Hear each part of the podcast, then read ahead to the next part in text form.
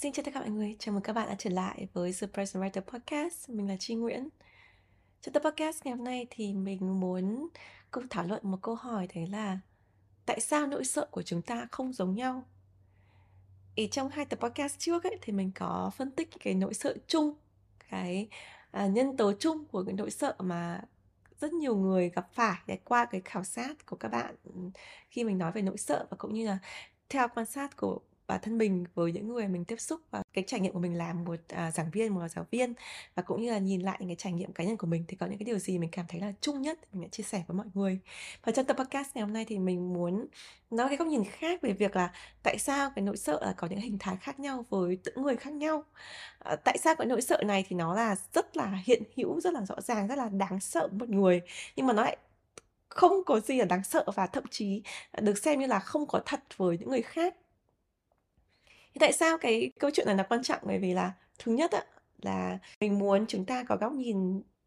rất là riêng về nỗi sợ. Tức là bên cạnh góc nhìn chung là, à, có nỗi sợ là ai cũng gặp phải, chúng ta không phải là người duy nhất có cái nỗi sợ này. Thì một mặt khác mình cũng thấy rằng là có những lý do nào đấy khiến cho một số cái nỗi sợ nó hiện hữu lớn hơn với mình so với những người khác. Thì khi mình phân tích được điều đấy thì mình cũng sẽ hiểu hơn bản thân mình và hiểu hơn về cái hệ quy chiếu của bản thân mình và thế giới và cũng như là cái hệ quy chiếu của mọi người khi nhìn vào mình.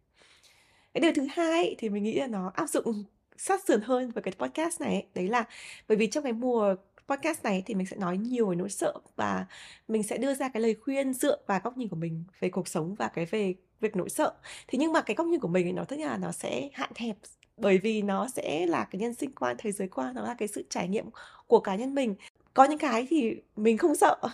nhưng mà các bạn sợ hoặc có những cái mà các bạn sợ thì mình lại không sợ chẳng hạn. Thì mình muốn trong cái tập podcast này mình nói rõ ra một lần để các bạn thấy rằng là à biết đâu một cái tập nào đấy trong một podcast này bạn nghe cái chia sẻ của Chi, bạn thấy rằng là, ủa, cái này không hề liên quan đến tôi. Thì bạn có hiểu là à tại sao ờ, Chi lại có những cái chia sẻ này. Nếu mà có những cái chia sẻ nào mà nó hoàn toàn khác với bạn hoặc là hoàn toàn không giống với bạn thì mình nghĩ rằng là nó cũng là một cái cơ hội để mình mình nhìn lại mình thấy rằng à tại sao mình không có cái nỗi sợ này? Tại sao mình có cái nỗi sợ này? Tại sao mình khác chi? Tại sao mình khác cái ví dụ mà chi đưa ra à, trong những tập podcast? Và nó nói lên điều gì về mình? Tất nhiên nó sẽ có cả điều tích cực và tiêu cực. Đấy là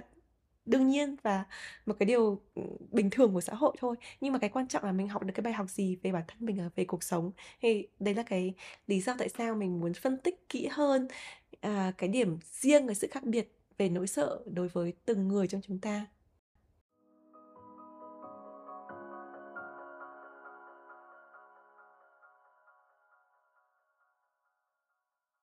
Mình muốn bắt đầu tập podcast này bằng một câu chuyện về bản thân mình và hai người bạn thân nhất của mình. Thì đâu đấy mình đoán rằng là hai người bạn này cũng đang nghe tập podcast này. Nhưng mình tin rằng là hai bạn cũng sẽ rất là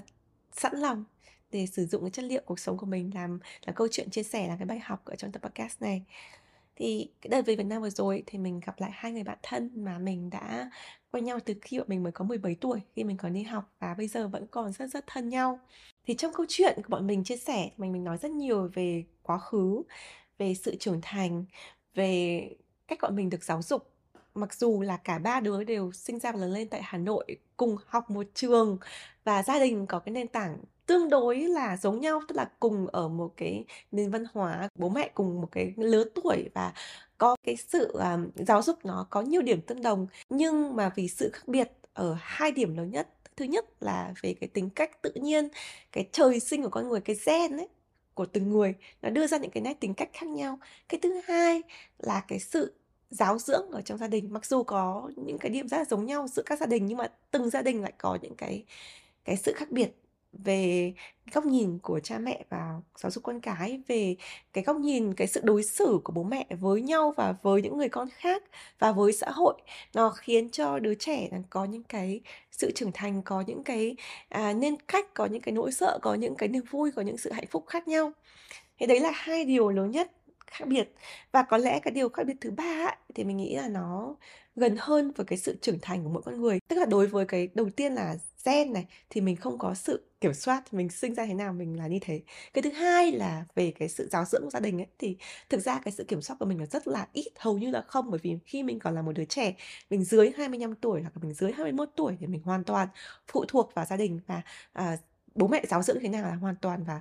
là cái góc nhìn và cái cái sự trải nghiệm bố mẹ, do vậy mình cũng không có cái sự, uh, kiểm soát đây. Nhưng mà khi mình có được cái sự trưởng thành, mình lan lộn ngoài xã hội, mình có cái sự trải nghiệm, mình có kiến thức, mình chọn cái ngành học như thế nào, mình đưa ra những quyết định trong cuộc đời như thế nào, nó cũng khiến cho mình có cái sự phát triển khác nhau và có cái góc nhìn về nội sợ khác nhau. Thì ba cái yếu tố về gen, về giáo dưỡng trong gia đình và về phát triển bản thân ấy, nó tạo ra cái sự khác biệt lớn nhất giữa mình và hai người bạn thân của mình. Và bọn mình phân tích rất là lâu, phải hàng tiếng liền về quá khứ và về cái lý do tại sao bọn mình là bọn mình như ngày hôm nay và tại sao mặc dù có rất nhiều điểm khác nhau như vậy bọn mình vẫn chơi với nhau và vẫn tôn trọng cái sự khác biệt của nhau. Bởi vì mỗi một cái nỗi sợ ấy, mỗi một cái điểm yếu ấy, nó lại đi kèm với một cái niềm vui và một cái điểm mạnh. Thì trong tập podcast ngày hôm nay thì mình muốn mượn câu chuyện của mình và những người bạn của mình để phân tích những cái khía cạnh này của nỗi sợ.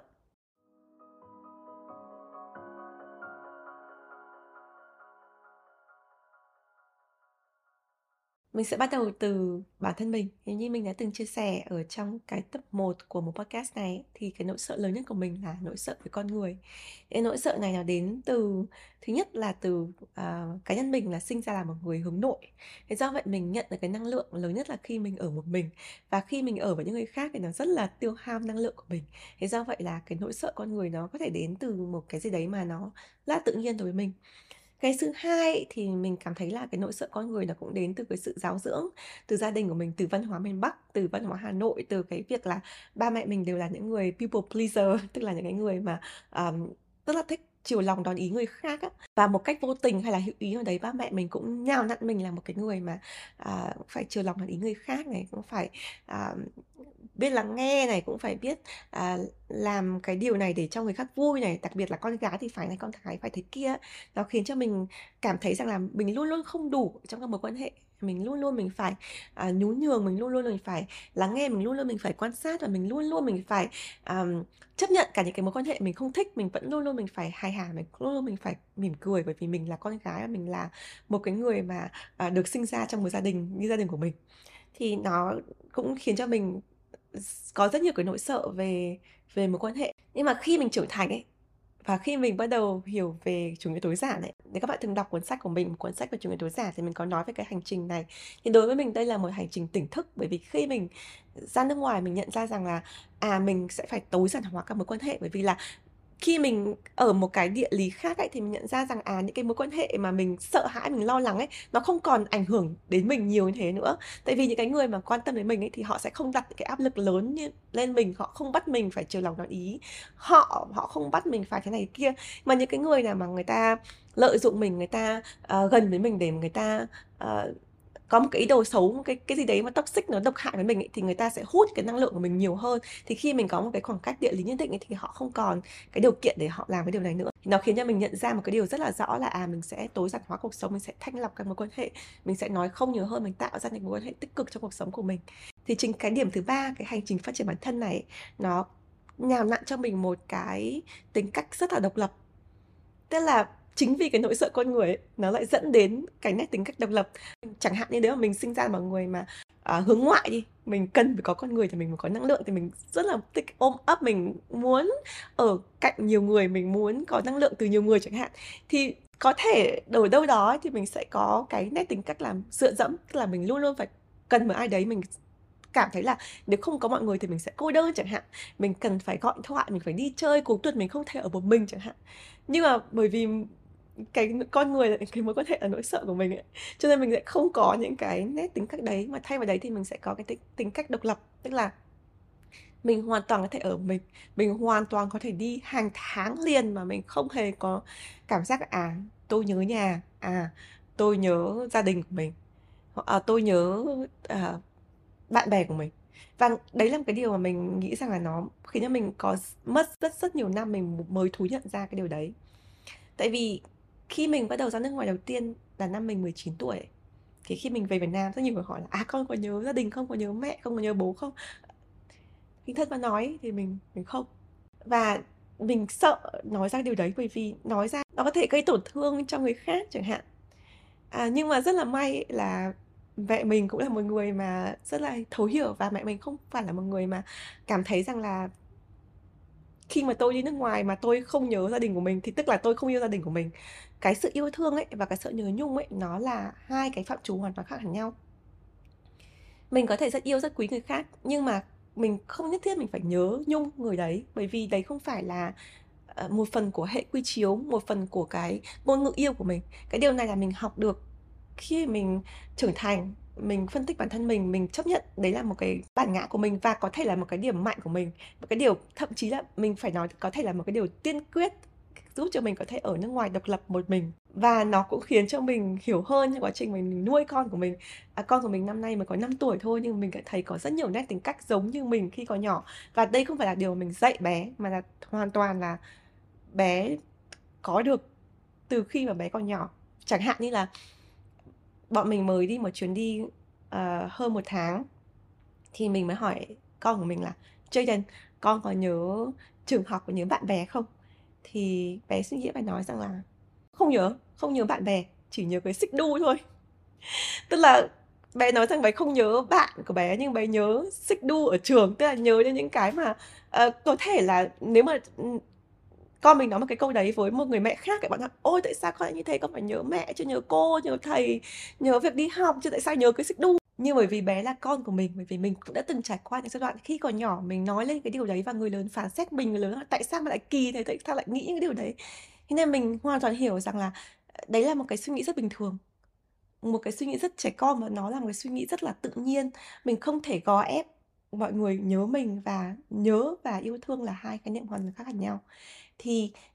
trở lại câu chuyện về nỗi sợ thì bởi vì chính mình có cái nỗi sợ về con người, về cái mối quan hệ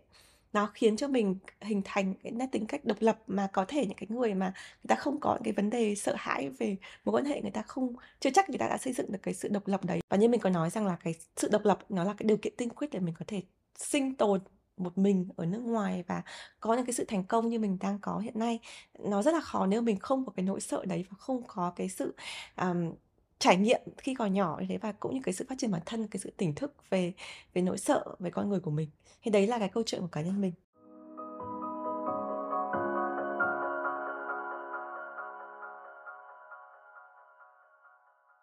Nhưng mà một mặt khác thì mình lại có một người bạn thân, có một cái trải nghiệm hoàn toàn khác hẳn. Tức là thay vì cái nỗi sợ là con người thì bạn cực kỳ là khao khát tình yêu và yêu và à, rất là có cái trái tim mềm yếu và à, yêu thương mọi người và cũng sẵn sàng bao dung cho mọi người. Đây là một cái điều mà mình à, cảm thấy đôi khi mình cảm thấy ghen tị đấy bởi vì là mình không có cái điều đấy. Thì một trong hai người bạn thân nhất của mình ấy khi mà còn nhỏ ấy thì mình nghĩ rằng bạn ấy đã là một người rất là lãng mạn rất là ngây thơ rất là có một cái sự đấy trong sáng rất là dễ thương ấy nó khác hẳn với cái, kiểu, bà cụ non trong tư tưởng của mình khi mình còn nhỏ. Bạn là một cái hình mẫu rất là dễ thương, rất là trong sáng và thực sự rất là có một cái trái tim mà rất là hướng thiện. Thì một người như vậy nhưng mà lại sinh ra một trong một gia đình ấy, mà theo lời bạn ấy nói rằng là khá là thiếu tình thương. Tức là bố mẹ không có sự thể hiện, uh, rõ ràng về tình yêu và, à, bạn ấy là con giữa ấy. Giống như là mọi người vẫn hay nói về middle child, tức là đứa trẻ, à, ở giữa ấy thì nó thường là, ờ, không được nhận nhiều tình yêu của bố mẹ như là đứa trẻ con đầu hay là con út. Thì mình thấy cái tình trạng này cũng xảy ra với bạn của mình. Tức là khi mà lớn lên là một em bé rất là ngoan, nhưng mà phải, à, chia sẻ tình yêu của mình cho, à, anh chị em lớn hơn này, rồi anh chị em nhỏ hơn này. Đâm ra là mình lại là một người mà luôn thiếu thốn và luôn luôn phải, um, thể hiện cái tình yêu nó hơi thái quá với mẹ của mình, với bố của mình để bố mẹ chú tâm đến mình ấy. Thì đấy là cái câu chuyện của bạn mình và khi mà lớn lên cái sự khao khát cái tình yêu như vậy ấy,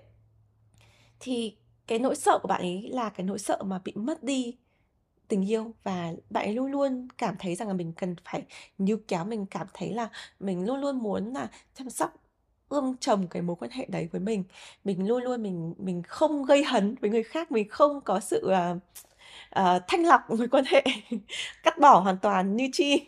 Mà bạn là những cái người mà, à, ờ, bây giờ mình cảm thấy hơi căng thẳng mình sẽ lùi lại một bước, nhưng mà về sau thì mình sẽ làm lành, về sau mình sẽ nối lại mối quan hệ, về sau mình sẽ cố gắng để cho cái mối quan hệ đấy nó tốt hơn. Cái cái sự nỗ lực của bạn ý để mà duy trì và, ờ, ươm trầm các mối quan hệ, kể cả cái cái quan hệ mà nó có cái tổn thương trong quá khứ nó rất là lớn và lớn hơn mình rất nhiều. Thì đây là cái điều mà mình cảm thấy là mình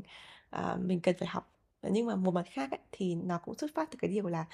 um, cái bản ngã, cái tính cách cũng như cái sự trưởng thành của của bạn mình khác với mình. Thì với nỗi sợ là sợ mất đi cái tình cảm, sợ mất đi cái tình yêu thương, cái sự khao khát tình thương ấy, thì nó cũng dẫn đến cái điểm yếu, cái nỗi sợ lớn nhất của bạn mình là cái sự mất mát. Nó dẫn đến một cái điều là bạn mình trở thành cái người là cảm giác là cũng hơi dựa dẫm. Ví dụ là rất là dựa dẫm vào chồng này và rất là yêu yêu cái điều đấy, dựa dẫm vào những cái mối quan hệ, cảm thấy là mình là, uh, theo đúng lời của bạn mình là một cái tầm gửi, đấy. Nhưng mà bạn mình lại rất là hạnh phúc với cái điều đấy. Thì khi mà mình bắt đầu chấp nhận được cái điều là, à, mình là một người mà cái sự hạnh phúc của mình là phải dựa vào một người khác ấy, thì nó cũng dễ để có thể chấp nhận hơn là mình, à, nếu mình muốn dựa vào người khác thì mình sẽ phải, um, xây dựng cái mối quan hệ thế nào để để mình với người đấy luôn gắn kết và bền chặt. Nó khác với mình, ờ, đối với Chi á là, à, mình phải độc lập, thế do vậy là mình phải làm sao đấy để để mình không dựa vào người khác, để để một ngày nào đấy cái mối quan hệ mất đi rồi ấy, thì mình sẽ vẫn còn có thể sinh tồn được. Đấy là cái cái phản ứng của mình dựa vào cái nỗi sợ của mình. Nhưng mà cái phản ứng của bạn mình ấy, dựa vào nỗi sợ bạn ý là bạn ý hoàn toàn thoải mái với sự, um, phụ thuộc. Và chính cái sự phụ thuộc đấy nó khiến cho bạn ấy có những cái điểm mạnh rất là rất là khác với mình. Tức là bạn ấy rất là yêu thương và rất là sạt sào tình cảm, bạn có những cái quyết định mà mình nghĩ rằng là nó thể hiện cái sự, à, bao dung rất là lớn. Và chính vì thế nên là mình luôn luôn tìm bạn mình khi mình gặp khó khăn trong tình cảm, mình cần phải có một ai đấy mà ấm áp để mình dựa vào, mình muốn ai đấy cho mình một cái ôm và, à, kể cả qua mạng thôi nhưng mà mình mình có một người để để chia sẻ những cái điều đấy và mình cảm thấy luôn luôn, luôn luôn ấm áp khi mình có bạn cái người bạn đấy ở bên mình. Thì đấy là một cái điều mình nghĩ là một cái điểm mạnh mà bản thân mình mình không có và mình mình mình yêu bạn mình chính vì cái điều đấy. Và cái điều đấy nó hình thành là vì cái nỗi sợ khác nhau, vì cái điểm mạnh khác nhau và điểm yếu khác nhau. Thì đấy là câu chuyện của người bạn thứ nhất của mình.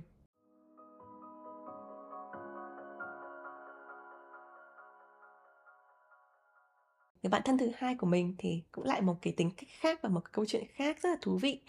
Thì bạn ấy mình đã từng quen bạn từ nhỏ và mình biết rằng là,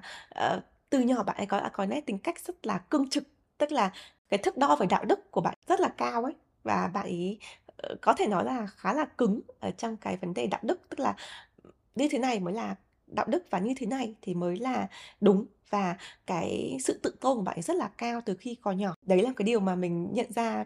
có thể là, uh, do gen nhưng mà chắc chắn là nó là một cái điều mà bạn đã có từ khi còn nhỏ, từ trước khi bọn mình ra ra đời và trước khi bị ảnh hưởng nhiều về xã hội. Bạn mình lại sinh ra trong một gia đình mà bố mẹ lại tương đối là có tư duy trẻ và không có cái sự nghiêm khắc, có sự đứng đắn về đạo đức như bạn ấy. Thì cái điều này mình cũng không hiểu là tại sao cái sự ảnh hưởng của gia đình nó lại trái với cái, tự nhiên của bạn ấy như thế. Thế mà nó khiến cho mình cảm thấy là từ khi còn nhỏ bạn ấy đã nói về câu chuyện là, uh, tại sao mà bạn ấy thì luôn luôn như thế này, nhưng bố mẹ thì lại rất là trẻ trung như thế kia. Bạn ấy luôn cảm thấy là bạn ấy mới là bố mẹ ở trong gia đình. tôi bạn là cái người nghiêm khắc hơn trong gia đình, kiểu, bà già hơn trong gia đình, còn bố mẹ là những người mà bay nhảy hơn, là những người mà, ờm, có những cái tư duy mà nó, uh, có thể là trẻ con hơn trong cái mắt nhìn của bạn ấy. Thì đấy là một cái điều mình thấy rất là thú vị. Một điều rất là đáng tiếc đã xảy ra với người bạn của mình, đấy là, uh, trong cái thời kỳ mà bạn mình chuyển từ học, ừ, cấp 3 lên đại học ấy, cái thời kỳ mà quan trọng nhất ấy, thì gia đình bạn mình gặp biến cố và một cái biến cố rất rất lớn khiến cho, um, gia đình gần như là phá sản và mắc nợ rất là nhiều. Và cái mối quan hệ giữa bạn ý và bố mẹ, đặc biệt là mẹ bị dạn nứt rất là lớn. Và còn rất nhiều cái khía cạnh khác mình sẽ xin phép không kể ra ở đây. Thế nhưng mà trong cái hành trình mà biến cố như thế và cũng là cái hành trình phát triển bản thân của bạn ấy, thì bạn ấy đã phải ra ngoài đời và bạn bươn trải rất là nhiều để, um, lo cho bản thân, lo cho em và lo cho gia đình từ khi còn rất là trẻ. Từ khi mà mình, uh, bắt đầu đi học IELTS này, đi ôn thi này, rồi mình tìm cơ hội học bổng ấy, thì bạn mình đã bươn trải cuộc sống và đấy là một trong người bạn thân nhất của mình. Và đấy là một cái giai đoạn mà mình cảm thấy rằng là nó cũng khiến cho mình với bạn xa nhau hơn. Mình cảm thấy là cái thế giới của bạn khác đi với thế giới của mình. Cho nên bây giờ mình cảm thấy bọn mình trở lại với nhau thì cũng là một cái duyên nào đấy. Nhưng mà trở lại câu chuyện của bạn mình ấy, thì chính vì cái trải nghiệm phát triển bản thân mà đi cùng với cái biến cố gia đình như thế, nó khiến cho bạn ấy có cái sự nhạy cảm nhất định ấy. Bởi vì bạn ấy là một người mà cái cái cái cái đạo đức và cái cái tôn chỉ sống và cái sự tự tôn rất là lớn ấy. Thì khi mà gia đình lụi bại ấy, cái góc nhìn của mọi người trong cuộc sống ấy, về bạn ý và về gia đình bạn ý nó có ảnh hưởng rất lớn. Nó khiến cho bạn cảm thấy là, à, mình luôn luôn bị người ta, à, coi thường. Bạn ấy cảm thấy là cái sự tự tôn của mình bị bị ảnh hưởng bởi vì là gia đình của mình lụi bại rồi nó có rất nhiều cái sự phức tạp thì mọi người sẽ coi thường mình. Thì nó khiến cho bạn có cái nỗi sợ lớn nhất ấy, là cái nỗi sợ bị người khác coi thường. Nỗi sợ là bị người khác trà đạp lên cái cái sự tự tôn của mình. Thì chính vì cái nỗi sợ này, bạn mình biến nó trở thành một cái động lực ấy để bạn ấy cực kỳ, cực kỳ cố gắng để để hoàn toàn không bị phụ thuộc kinh tế bất kỳ ai. Bạn ấy có thể chứng minh là mình có thể làm được tất cả mọi thứ, là một người cực kỳ, cực kỳ, cực kỳ tháo vát. Và đâu đó ấy, mình tin rằng ấy, nếu mà cái quá trình trưởng thành của bạn ấy mà không phải ở trong gia đình của bạn, không phải vượt qua cái biến cố đấy, thì chưa chắc bạn đã trở thành một người tháo phát như ngày hôm nay. Cái sự tháo phát, cái sự nhanh nhẹn và cái sự bao quát cái công việc của bạn ấy là một cái điều mà mình cực kỳ, cực kỳ trân trọng và mình luôn luôn mình thấy hâm mộ người bạn này bởi vì tại sao bạn có thể làm được nhiều việc như thế. Mọi người vẫn luôn nói là Chi làm được nhiều việc nhưng mà mình không thể nào so sánh với người bạn này của mình. Bạn này của mình là cực kỳ, cực kỳ tuyệt vời. Và đôi khi thì mình nghĩ rằng là cái nỗi sợ ấy và cái biến cố ấy, nó khiến cho bạn của mình trở thành một người mạnh mẽ và sống đúng với cái tôn chỉ, sống đúng cái sự tự tôn mà bạn ấy có từ nhỏ hơn là ờ, nếu mà bạn ấy không có cái biến cố đấy, bạn ấy có thể là, à, vẫn sẽ phải đi con đường mà bố mẹ bạn ấy nó ngược lại bạn ấy, uh, luôn luôn có cái điều gì đấy nó không khớp ấy. Nhưng mà với cái sự biến cố và với cái sự phát triển bản thân ấy, mình cảm thấy là những cái con người của bạn mình hiện nay rất là sát với con người gốc, cái con người bản thể của bạn ấy.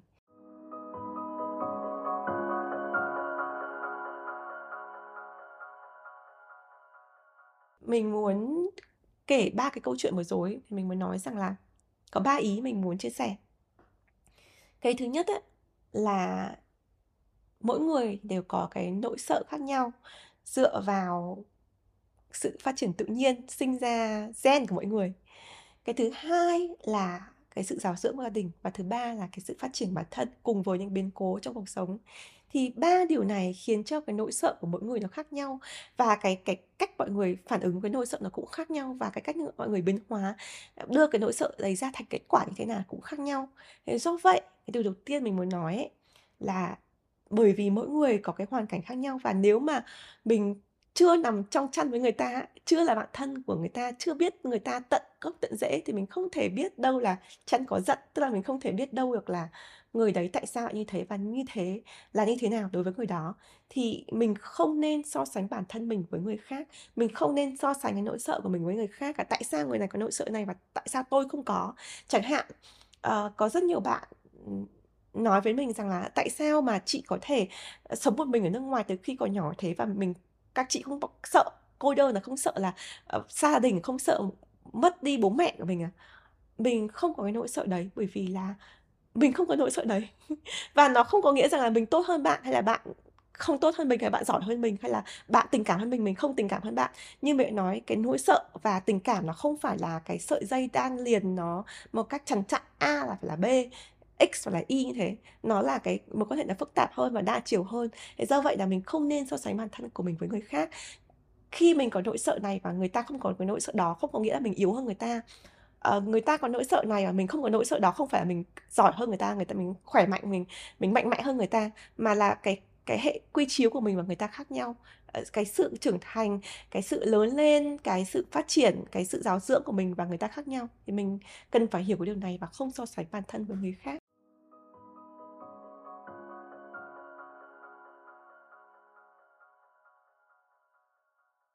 Điều thứ hai mình muốn nói ấy, là khi mình hiểu về bản thân và hiểu về nỗi sợ của mình ấy, thì mình sẽ có những quyết định trong cuộc sống mà nó phản ánh cái nỗi sợ đấy và phản ánh cái giải pháp của mình cho cái nỗi sợ đấy. Mình ví dụ chẳng hạn như là nếu mà nỗi sợ của mình là cái nỗi sợ về con người, về cái mối quan hệ, thì cái phản ứng của mình là, à, mình sẽ thanh lọc cái mối quan hệ, mình sẽ chỉ chọn những cái mối quan hệ ít nhưng mà chất lượng ở trong cuộc sống của mình thôi, thì nó sẽ dẫn đến cái kết quả cho cuộc sống của mình, mình sẽ có ít bạn. Thế nhưng là những cái người bạn mình tin là chất lượng và mình phải chấp nhận cái điều đấy và mình hạnh phúc với cái điều đấy. Thì đấy chính là cái nhân và cái quả mà mình gieo ra dựa vào cái nỗi sợ của mình và mình phải hiểu nỗi sợ của mình thì mình mới đưa ra tại quyết định như vậy. À, mình đưa ra một cái ví dụ khác nhé. Chẳng hạn như là có rất nhiều bạn, à, email cho mình nói rằng là "Chị ơi, em đang hẹn hò hay là đang chuẩn bị kết hôn và cái nỗi sợ lớn nhất của em ấy là em sợ là lấy phải một người ra trưởng. Thì bạn ấy hỏi rằng là chị có cái nỗi sợ này không và làm sao mà chị chọn được một người chồng không gia trưởng? Thì bởi vì theo những cái chia sẻ của mình trên mạng thì các bạn đều biết là chồng mình là người hoàn toàn không gia trưởng, tức là chồng mình à, hoàn toàn thoải mái việc ở nhà chăm con trong một giai đoạn nhất định này hay là chồng mình hoàn toàn ủng hộ sự nghiệp của vợ này hoàn toàn không so sánh là à mình ở sự nghiệp thế nào so sánh với vợ bao nhiêu thu nhập của vợ và mình như thế nào đấy không phải là một cái vấn đề một chút nào đối với chồng mình thì trở lại đấy không phải cái nỗi sợ của chồng mình do vậy là đấy cũng không phải là cái cái vấn đề mà chồng mình gặp phải. Nhưng mà trở lại câu chuyện của bạn là làm sao để chọn cái người đàn ông không ra trưởng ấy và và tại sao mình lại không chọn phải một người mà uh, không ra trưởng thì đây là một cái câu chuyện mà mình nghĩ rằng là nó hoàn toàn là cái hệ quy chiếu của bạn. Thì nếu mà bạn sợ người ra trưởng ấy thì bạn cái giải pháp của bạn là bạn sẽ không hẹn hò với những người ra trưởng nữa. Hoặc là mình đang hẹn hò với ai mà họ có cái biểu hiện ra trưởng thì mình phải ngừng ngay cái mối quan hệ đấy và mình chuyển cho người khác thì đến cái phần này các bạn có thể nói rằng là à chi nó thì dễ lắm bởi vì bạn ở nước ngoài thì tất nhiên sẽ có những người đàn ông cũng gia trưởng còn ở Việt Nam thì rất là khó bởi vì là đàn ông Việt Nam đặc biệt là miền Bắc thì sẽ rất nhiều người gia trưởng. Chi phải nói với bạn rằng là trước khi mình hẹn hò với chồng mình mình đã từng hẹn hò với rất nhiều người. À, phải hẹn hò rất nhiều người một vài người. Con trai đàn ông ở Việt Nam và chưa từng có một người nào trong đấy là những người gia trưởng. Tại sao? Bởi vì mình biết là mình rất là sợ cái mối quan hệ gia trưởng và mình không bao giờ mình tiếp cận đến những cái người như thế và mình sẽ không gặp những người như thế. Và mình cũng biết luôn là mình sẽ không lấy một người gia trưởng vì là đấy không phải là cái uh, nhân mình gieo ra thì mình sẽ không gặt cái quả đấy nhưng mà mình phải rất là biết là đấy là cái điều mình không thích. Thì mình đã từng có cái blog và podcast về câu chuyện tình yêu ấy mình có phân tích là có những cái gọi là deal breaker tức là những cái mà mình không thể um, thương thảo không thể nào mà chấp nhận được nếu mà cái người đối tác của mình có những cái vấn đề đấy. Thì một trong những điều không thể thương thảo với mình đấy là gia trưởng. Thì mình biết chắc là nếu mà người ta có biểu gia trưởng ấy, thì mình sẽ không tiếp tục cái mối quan hệ nữa. Nhưng mà có những người khác ấy, thì gia trưởng không phải deal breaker của họ. Họ có thể không thích nhưng mà đấy không phải là cái vấn đề mà họ không chọn bạn đời. Thì nếu mà các bạn gặp phải những cái mối quan hệ như thế thì bạn vẫn có thể tiếp tục chẳng hạn. Thì bạn có thể sẽ có kết quả là gặp phải một người chồng gia trưởng nhưng mà bạn chấp nhận cái điều đấy bởi vì đấy không phải là cái điều mà nó ừ, là cái nỗi sợ lớn nhất của bạn. Mình phân tích những cái ví dụ này bởi vì mình muốn bật lên cái ý rằng là khi mình hiểu bản thân mình mình hiểu nỗi sợ của mình thì nó sẽ giúp cho mình đưa ra những quyết định chính xác hơn trong cuộc sống của mình. Mình đưa ra những quyết định để cho mình có thể vượt lên cái nỗi sợ và mình, không phải đối diện cái nỗi sợ đấy mà mình không phải đi cùng cái nỗi sợ đấy cả đời. Thì làm sao để mình có thể hiểu được bản thân và hiểu được cái nỗi sợ này thì mình phải cực kỳ cực kỳ là thành thật với bản thân mình. Thì nó dẫn đến cái điểm thứ ba mà mình muốn chia sẻ, đấy là biến nỗi sợ thành cái siêu năng lực thành cái super power của mình. Thì trong cái câu chuyện của mình vừa chia sẻ bản thân mình và hai người bạn thân ấy thì đâu đấy bạn cũng sẽ thấy rằng là mỗi một người ấy, trong bọn mình ấy bọn mình đều biến cái nỗi sợ đấy thành một cái điều gì đấy nó tích cực. Ví dụ như là bản thân mình có nỗi sợ với con người thì mình muốn biến nó thành cái super power của mình đấy là mình là một người rất độc lập. À, một người bạn kia của mình là một người có cái nỗi sợ thiếu thốn tình cảm thì bạn biến thành cái super power của bạn ấy là một người giặt rào tình cảm, luôn luôn bao dung với người khác. Người bạn thứ ba của mình ấy, mà có cái nỗi sợ là bị người khác xem thường ấy, biến nó thành cái sức mạnh để bạn trở thành một người cực kỳ giỏi giang, cực kỳ đảm đang. Để cái sự tự tôn của bạn luôn luôn đặt lên hàng đầu. Thì đấy là cái cách để mà mình đối diện với cái nỗi sợ và mình đưa ra cái giải pháp của nỗi sợ nó phù hợp với cái tính cách của mình nhất. Và cái giải pháp của mình sẽ khác với những giải pháp của những người khác. Tại vì mỗi người thì có một cái nỗi sợ và một cái background, một cái nền tảng khác nhau. Do vậy cái việc mình đối diện và cái việc mình giải quyết cái nỗi sợ nó cũng sẽ khác nhau, tùy theo từng người. Đừng so sánh cái nỗi sợ của mình với người khác, đừng so sánh cái giải pháp của mình với người khác và đừng đặt hệ quy chiếu của mình lên người khác, cũng đừng áp đặt cái tư duy của mình vào người khác. Thì mỗi khi bạn tập trung vào thân mình và tập trung vào cái việc là làm sao để mình biến cái nỗi sợ, biến cái điểm yếu của mình thành điểm mạnh, biến cái nỗi sợ của mình thành cái super power thành cái siêu năng lượng của mình ấy và khi đấy thì mình sẽ cảm thấy cực kỳ hạnh phúc và cực kỳ đủ đầy với chính bản thân mình với chính cái bản ngã của mình mà thôi.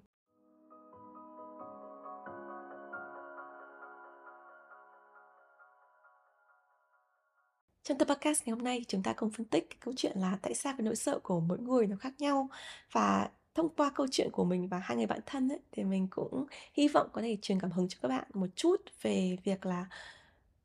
phân tích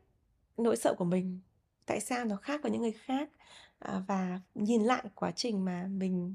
còn nhỏ khi mình lớn lên mình trưởng thành mình được giáo dưỡng trong gia đình của mình mình trải qua những biến cố của cá nhân và của những người xung quanh mình mình trưởng thành mình trở thành một người như ngày hôm nay thì tất cả những cái hành trình đấy nó tạo ra con người của mình và tạo ra cái cái hình thái nỗi sợ của mình. Và mình tin rằng là chúng ta ai cũng đang trong cái phase, cái cái màn thứ ba của cuộc sống, tức là cái quá trình phát triển bản thân, cái quá trình mà mình có thể kiểm soát được, chứ không phải là cái quá trình như kiểu mình sinh ra là gen như thế nào hay là quá trình giáo dưỡng như thế nào. Thì mình hy vọng là tập podcast ngày hôm nay giúp cho các bạn có cái nhìn khác đi và nó biết đâu đấy hữu ích khi bạn đang đối diện với những nỗi sợ và đối diện với sự so sánh bản thân mình với nỗi sợ của người khác. Cảm ơn mọi người đã nghe tập podcast ngày hôm nay và hẹn gặp lại trong tập podcast tiếp theo. Bye! Thank